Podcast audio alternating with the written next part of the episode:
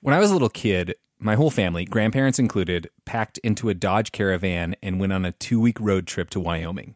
We saw the rodeo in Cody, a grizzly bear in Yellowstone National Park, and an epic thunderstorm near Devil's Tower. On that trip, I fell in love with the West and the natural world. This might sound cheesy, but it kind of made me who I am today. Wyoming has it all breathtaking hikes, kid friendly museums, two of the coolest national parks in the country. The truth lies west. Discover yours at travelwyoming.com. Hello, friends. Hey. Hello. Hey, Uh, so today, here in the studio are all of my colleagues: Justine Paradise, Greetings. Taylor Quimby, hello. Erika Janik, Hi. and the newest addition to the team, Sarah Ernst. Yo. Yo. Uh, I'm curious to know, Sarah, how you feel about being roped into our shenanigans. Um, a little nervous. I've never done it before. You're a natural. Okay, I have a story for you all. Uh, this story begins with the uh, Energy Policy and Conservation Act of 1975 that that specified fuel economy standards. That specified the, the famous CAFE standards for motor vehicles. Woof! Are you familiar with this? You sound like woof, like you really knew what that was. I am familiar with the cafe standards. Uh, so the cafe standards we're actually still fighting about today. So that's that's basically the law that says cars need to be X efficient by X year. Nothing to do with lattes. Nothing to do with cafes. Uh, that, by the way, is David Greene, uh, who is formerly of the Oak Ridge National Laboratory, but has since retired from government science and is just a research fellow at the University of Tennessee. And when I emailed him asking him about this story, his response was, "This isn't very interesting. What a great setup to an episode of Outside In. Just wait." So, back when they had first enacted these fuel efficiency standards, there was a clause in the law that said, not only are we going to test these cars to make sure that you're that you're hitting your goalposts for efficiency, but we're also going to make that testing data public. There was a printed guide that uh, dealers were required to have available and on display in their showrooms, and they hated it. You know those stickers on the sides of car windows that have the, the mileage on them? Yeah. They didn't have to have the, the mileage on, on it until 2007. So, all the way from 75 until 2007, if you wanted to know the mileage of your car, you had to find this poster that was mandated by law to be somewhere in the showroom.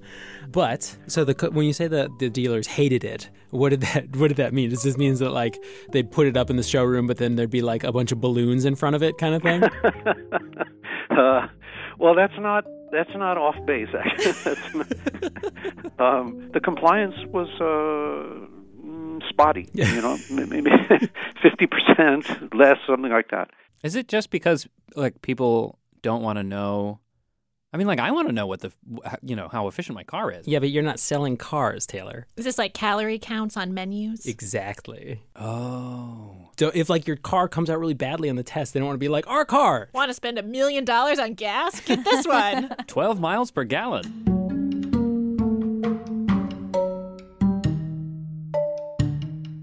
So in the late '90s, David and his colleagues at the Oak Ridge National Laboratory were like, "Well, there's this thing coming up called the internet.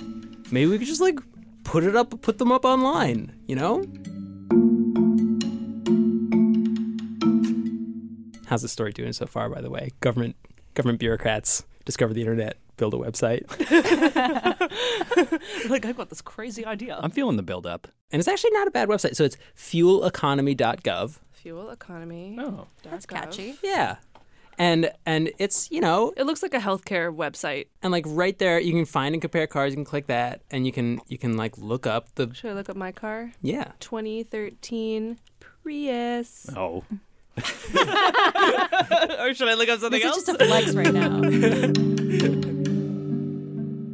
Well, okay, so the point is just like a very functional, like not terrible website built by by sort of like, you know, good government folks. Yeah.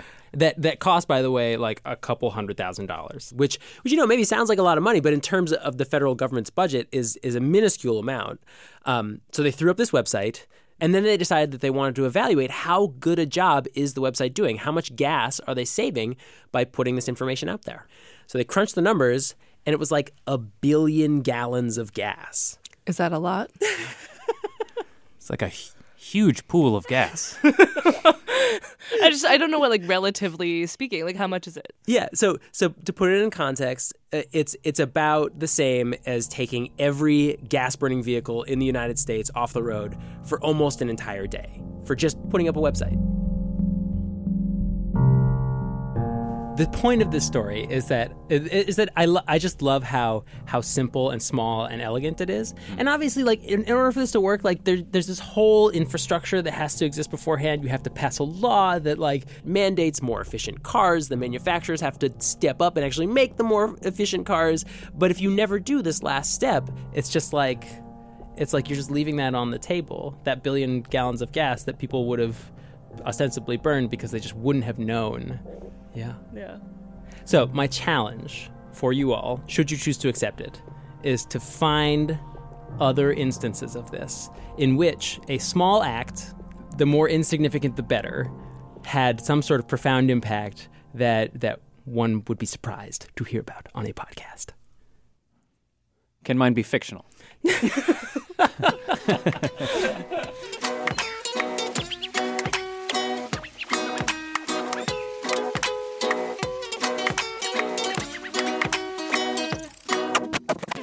This is Outside In, and today on the show, a battle of tiny proportions.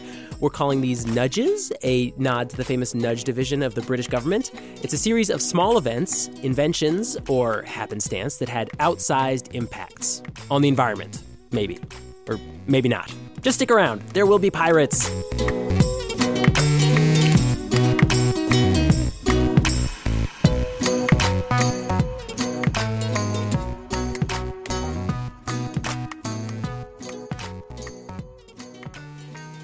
We've gone off. We've t- called people. We've found the stories. I assume. I have actually no idea what's going on. It's been several weeks. Yes. Time has passed. People have emailed. And I, and I take it that Taylor's going first because he has a bunch of props that he's arrayed here in front of us. Quite right. Uh, and and that's because I wanted to start my nudge presentation with a very basic lesson in physics. You guys ready? Physics. Maybe. Sam, you've got a prop in front of you. It's a heavy book, and there's a string attached to it. And I just want to get a sense of, you know, how much effort does it take to pull that book with the string? Okay, I'm gonna try.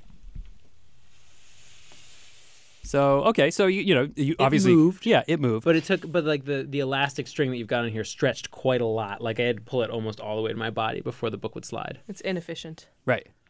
Now you'll see in front of you there is a jar of batteries. They're all dead batteries from our field uh, recording kits. I want you to take like four of them and put it underneath the book Okay, okay, okay, okay, okay. and Put batteries. tell me how smoothly that rolls.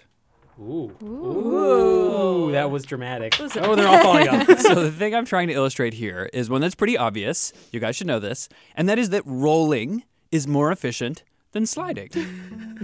right? This is what Outside In's here for. Yeah. That's right. Learned that when I was like five years old. Fair, know? fair. So this is, after all, why the wheel is considered one of the most foundational, important inventions in all of human civilization. Um, but I just want to point out uh, that we don't always put wheels on things and push those things around. Sometimes we fix wheels in place and we use them to move things over them. Like we use them as rollers, right? Instead of wheels. Mm-hmm. Does that make sense? Okay, so for example, the ancient Egyptians, um, they're trying to move huge blocks of limestone to build the pyramids, right? They don't put wheels on the blocks. They put logs under the blocks and they roll them across. Now, this is a basic concept that humans have utilized, as I'm pointing out, for thousands of years. It wasn't until 1794 that someone put a patent on a small invention that allowed humans to, I think, perfect the wheel, perfect rolling, so that it could become the way of the future.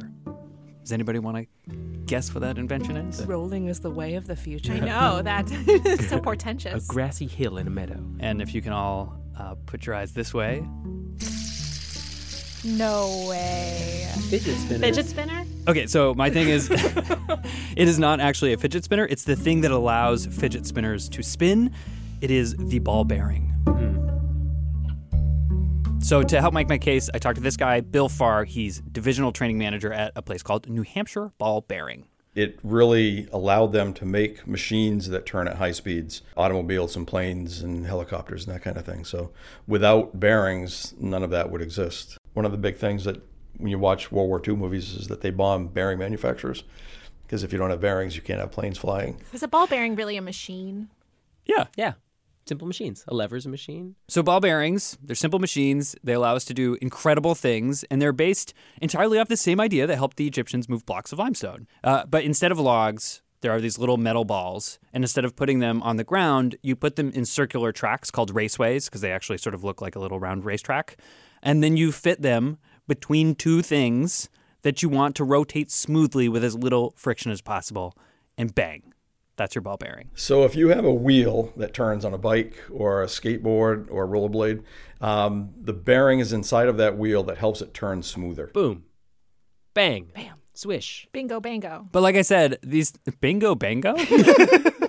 but like I said, these things are so important uh, to our mechanical lives. Um, it's not just like rollerblades and skateboards that I had to sign an NDA just to visit this ball bearing factory. A, a Where- non-disclosure agreement. It's like you and Stormy Daniels. well, and I was like, I was like, why? I mean, isn't this machine like incredibly basic?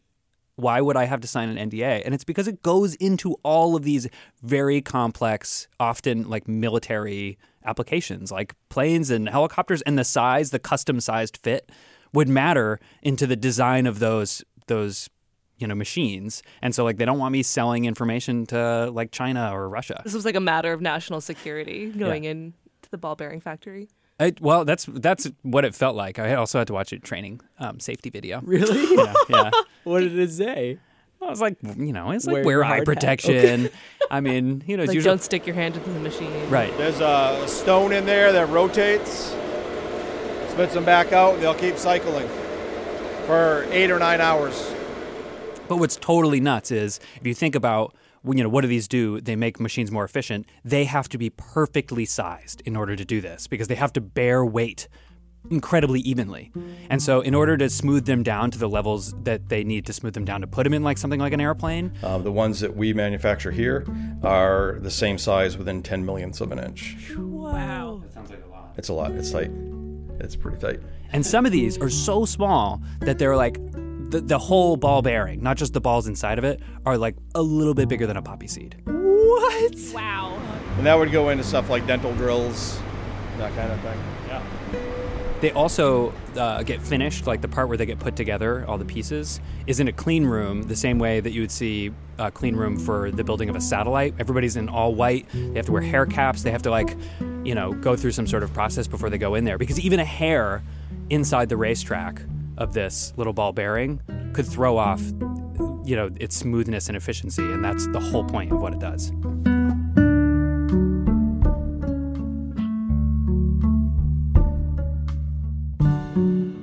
But you know, I, I mean, the pointing is that the the ball bearing is this like it, it is neither good or bad, um, but is increased the power of the good and bad things in the world. So in one way, the ball bearing is tied to all the forces that have led to a climate crisis.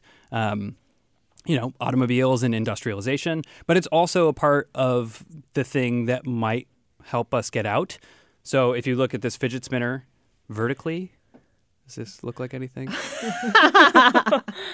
A windmill. yeah, a wind turbine. I mean, and so the thing that's funny to me about your takeaway here, Taylor, is that so there's this economic idea called Jevons paradox that says that more doing things more efficiently just enables more consumption, which you know, like that's not necessarily bad. Consumption can be kind of like a proxy for well-being, but but it also you know maybe not, and that's something we just need to think about really hard Yeah. here. Yeah. I'll tell you what. I'm gonna I'm gonna wrap up just to really stamp my case with a quick list of things that could not exist without the ball bearing. The longest list you can give me, every single product that you can think of. Okay, so you've got things like planes, Wouldn't exist. helicopters, Wouldn't exist. automobiles, Wouldn't exist. um, the arms on robots, Wouldn't exist. motors, any type of fan that goes into a computer or a projector. Wouldn't exist. We had bearings that went into the space shuttle toilet. Wouldn't exist. Any type of tape recorder would have bearings in it. You wouldn't have a job. Fidget spinners, heart pumps. The, one of the big ones that people don't think about is when you go to the dentist and you're getting a cavity filled. Um, that drill is has bearings on it that we manufacture. So what's your point? Right. Yeah. I'm just saying the ball bearing. It gives us all the stuff. oh, oh, oh, great, great. Taylor Quimby. Taylor Quimby, ladies and hmm. gentlemen. Bravo. Who's next? Sarah's next. Sarah's next. Okay, Okay, so no surprise to anybody who works around here, but I've been thinking a lot about sex lately. true? Not true? And why is that for those who don't work here? Um, it's because uh, fellow producer Jimmy Gutierrez, who's not here, sad. Um, we're working on a episode about sex ed for our other NHPR podcast, The Second Greatest Show on Earth. Yes, shameless plug. um, and I found myself steeped in just 50 open tabs researching the condom. Hey. And this is the kind of research you prefer to do not at the office. 'cause it's Right. like, Oh, it's safe for work. That's the point. Well, not. Well, all right. Let's continue. No. And I'm talking specifically about how the latex condom was an unexpected, inexpensive, depending how you slice it, and really important piece to the technology of the age old condom. Okay, I'm going to hit you with a couple of facts about condoms before the notorious latex rubber. And I got most of this information from Aine Collier's book, The Humble Little Condom A History. The condom that could. Um, so the first condom is is thousands of years old, and for most of its history, condoms were made from the intestines of sheep. Um, they were made to be reusable. People washed them out, hopefully thoroughly, and used them again. Now we're just going to skip a couple thousand years. Uh, so in the 1850s, um, that's when the rubber condom finally hit the market. But this iteration, it was tough and uncomfortable and generally unpopular. Um, the main appeal was that they were durable; they just weren't going to break. And the technique they used, which is called vulcanization, was just an insane manufacturing process. It was essentially treating crude rubber with sulfur and intense heat. And that made the rubber more malleable to work with and durable. But you can imagine just the terrible side effects for these poor workers dealing with sulfur just eyes burning, dizziness, convulsions, back pains. And these rubbers, they were just never as popular as the skin variety. is this why they were called rubbers? Yes, exactly. Yeah. Uh, and next stop on the condom train, we meet Julius Schmid, who innovated this. He was living in New York at the turn of the 20th century. He discovered this dipping method in the 1910s that made rubber condoms stronger and thinner, more sensitive, and they could last up to five years. But these rubbers were also manufactured in a crazy way. The dipping technique required gasoline or benzene to be added to the liquid rubber, Oy. and that would make the process just really dangerous. It's just a big old fire hazard. Um, I also want to mention my favorite facts about Julius Schmid, which is that he fell into condom manufacturing. I thought you were going to say he fell into a condom manufacturing, like the pit. Like, Vat, with the vat. Died by. Um, he fell into condom manufacturing by way of the sausage casing business. No, really? I know it sounds absolutely fake, but the two industries are actually related. Oh my god. Inextricably like the same machines that like I could see make the that. casing. They'd be like an easy transition. It's mostly the materials. Oh. Okay, this probably won't make it in, but another crazy fact was just people, th- there would be recipes going around, just like bootleg recipes, and people would go to their butcher and they would just ask for like some raw materials. But they'd just be like, oh, I'm making sausages at home. And they would go home and make their own condoms out of sausage casings. Oh my god. that has to make it in. Wow. That's kind of awesome because people were like trying to have birth control. You know, they were like they were like, screw this. I want to have sex and I don't want to have a baby and I'm not gonna let the lack of a condom stop me. From I- making my own. Yeah. Totally, totally. But skin condoms were still number one. Well, that's until latex came onto the scene. And now in 1920, the latex condom was invented. Latex is rubber dispersed in water. And it's the kind of condom we're more familiar with today. It has the largest market share in the condom industry. Latex can stretch thin, it's durable, it's mass manufacturable, and does not cause factory fires.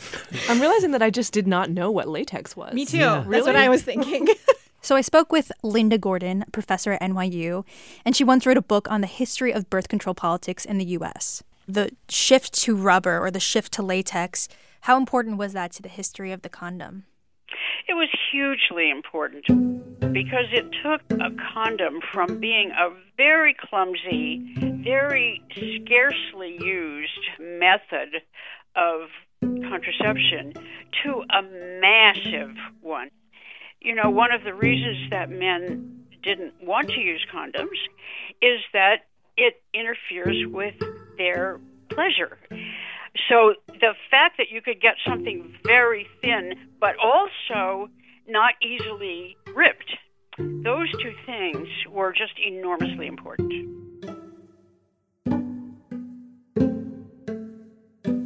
And so now we get to Sam's challenge something small, inexpensive, or unexpected.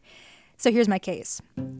It was inexpensive in some ways, so latex helped companies save on productions in terms of insurance costs.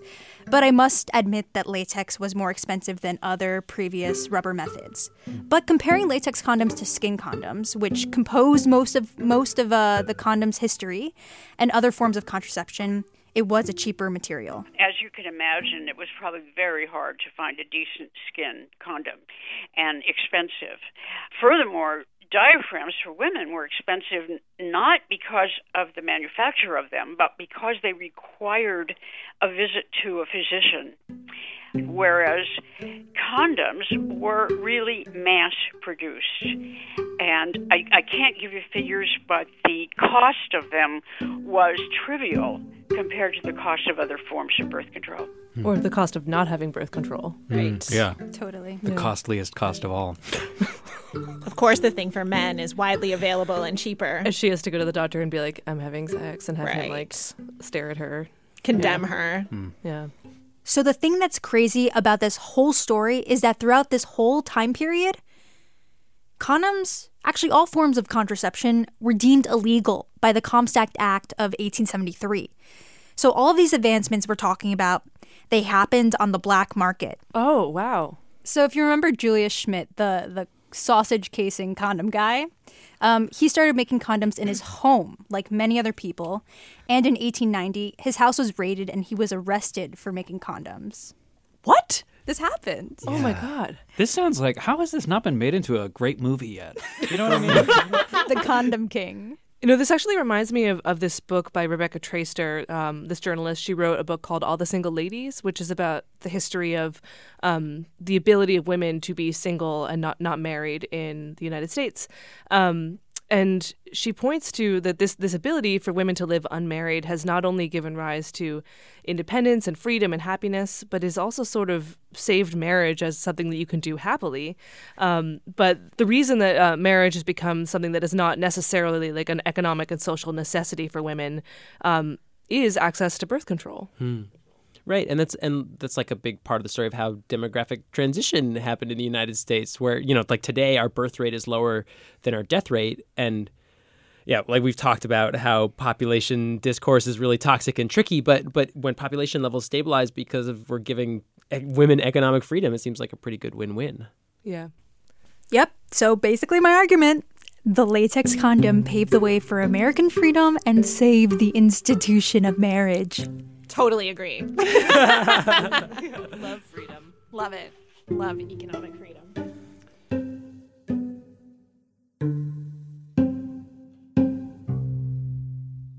I thought I thought we would just come back in cold.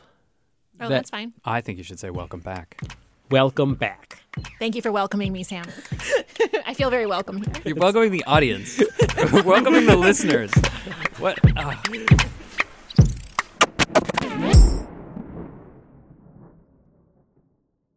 So I have a very different story than the rest of you. Yay. right, Variety spice of life. So I have a story for you that's about pirates and the metric system. Hmm.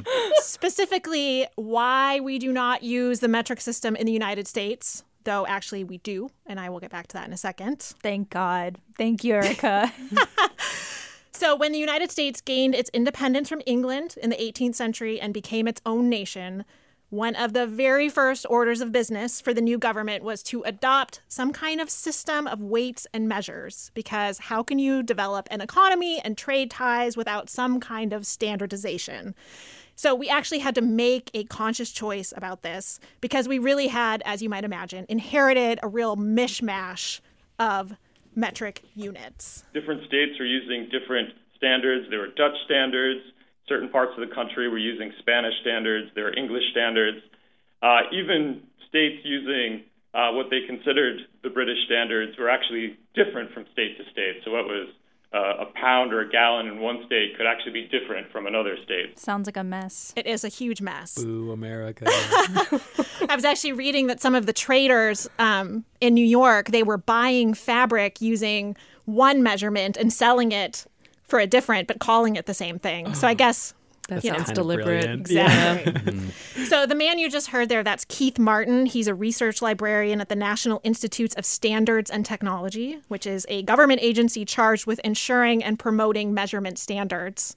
Now you can see why I was very easy to get this guy on the phone. just gonna, uh, well, cut that part out, but I'm just saying, like, Do we have to cut that out?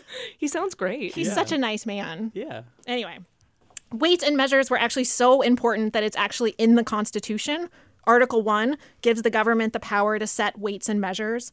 And George Washington, in a speech to Congress in 1790, he lays out what he sees as really the most important issues facing the new country. The first is defense, the second is the economy, and the third is weights and measures. God. So something needs to be done, and France thinks it has the answer. So they sent an emissary, Joseph Dombey. He was a French botanist and a physician uh, to the United States to meet with uh, the Secretary of State uh, at that time, who was Thomas Jefferson. Uh, and Dombey had two goals with meeting Jefferson. Uh, one, he was uh, there to negotiate for agricultural trade between the two countries. Uh, and secondly, uh, he was bringing with him uh, two new standards uh, of weights and measures uh, from France a meter bar for length and a kilogram for weight or mass. Uh, and he was going to present those to, to Jefferson. So this was basically like the the very birth of the metric system and this guy was going to try to convince Jefferson that it, it was a good idea and and then get him to like lobby Congress for it, right? That's right. Jefferson, he loved France and French culture, so he he probably would have gone for it. And not to mention that the system came out of the French Enlightenment, which is basically music to Jefferson's science loving ears. It's those ever loving science years. Totally. Um, Jefferson would have been very receptive uh, to this. Jefferson himself was a Francophile. So Dombey, he gets on a ship. He's on his way to Philadelphia. Does he have bodyguards? I like the idea that he's accompanied by bodyguards to like get this meter bar. In a gold box or something. completely surrounded by security. Yeah. Unfortunately, even if he was surrounded by security, he could not they could not protect him from the weather. A storm blew in and it blew them way, way, way off course, actually all the way down to the Caribbean. And who's down in the Caribbean? Pirates. and in particular, these were British privateers who had the approval of London to harass other countries' shipping. They had a harassment permit. They did. They captured Dombey's ship. Um, they discovered that Dombey was uh, a French aristocrat and a, a member of his government and of some value to them. So they took Dombey prisoner on the island of, of Montserrat with the intention of uh, holding him for ransom from the French government. Now, unfortunately for the pirates and the metric system, Dombey died in prison. So the meter bar and kilogram never made it to the United States. Oh my god. And it would be another century before we officially went metric. Wait, whoa, whoa, whoa, wait, whoa! Last sentence there. Just wait. so the US really starts to move toward metric in the mid 19th century for the export market. But we actually went officially went metric. This was surprising to me too. In 1893 because British standards that had kind of been more commonly used were very poorly made and they were not based on science.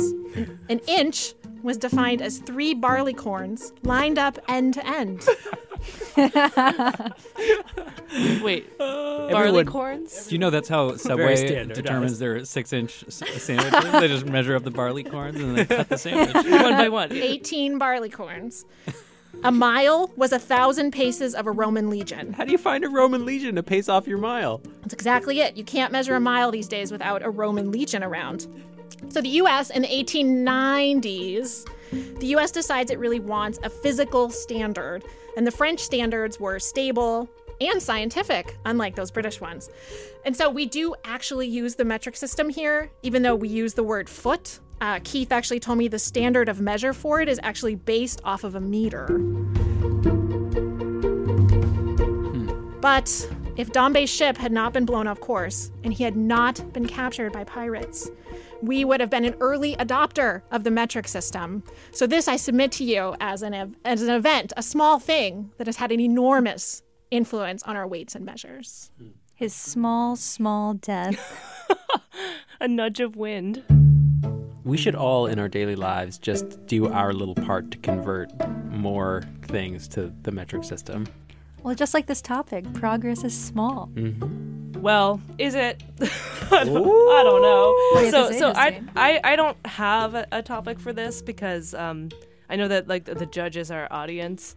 Um, but I, I tried to find a nudge. Like I thought about, you know, the weather on D-Day and how they thought like one group thought it was going to rain and another didn't, and, and that's why like the Allied invasion worked, and the fact that Hitler was asleep on the morning of D-Day and he was the one who could release like some of the Panzer divisions, and they couldn't wake him up because everyone was terrified of Hitler. But then it was like, well, that like that that's only like D-Day. There were all these other factors. You can't isolate one thing that would make D-Day work. And then I even thought of the birth control thing. That's why I had this book with me. But then I was like, well, the whole conversation around birth control and like you have the like in- industrialization. That's a whole element. You can't I- isolate any of these things. And the ball bearing. I bet that someone else would have invented something else, or like you can't isolate it from the like the thrust of the industrial revolution in general also maybe jefferson wouldn't have been able to convince like the rest of the whole group. Was jefferson like that popular anyway? I don't know. I just i really feel that this is stupid. I hate this premise. So i just i didn't do it. I would like to point out to our audience members who are not in the studio that Justine has a stack of literature in front i of her. looked through all these books but then i was like well like it, it just no story that, that comes from one small event it all is connected to the rest of the world you can't this is like a ted talk of a prompt Yeah, yeah. and that's an insult by the way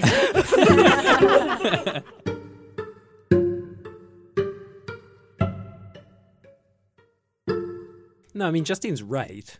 Yeah. I don't think Justine's wrong. Right.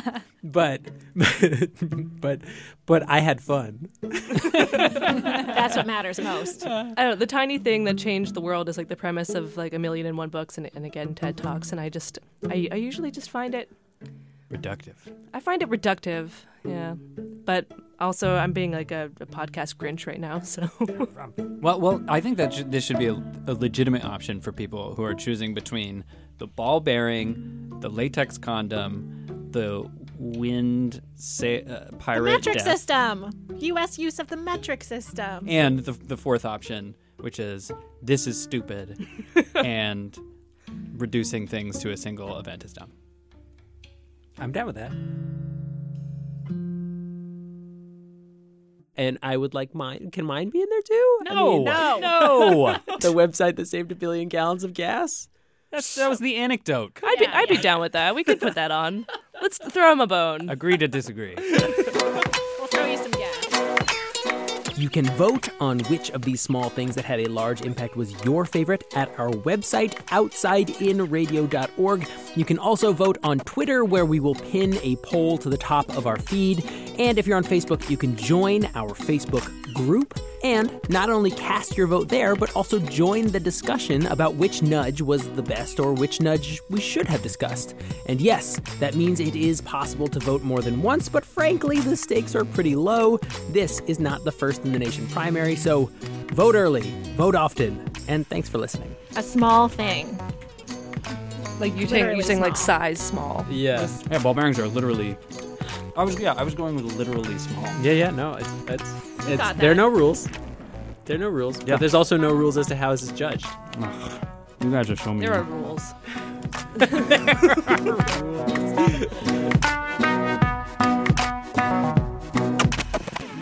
Outside In was produced this week by me, Sam Evans Brown, Taylor Quimby, Justine Paradis, Sara Ernst, Jimmy Gutierrez, and Erika Janik. Maureen McMurray is director of pirate themed episode tie in memorabilia.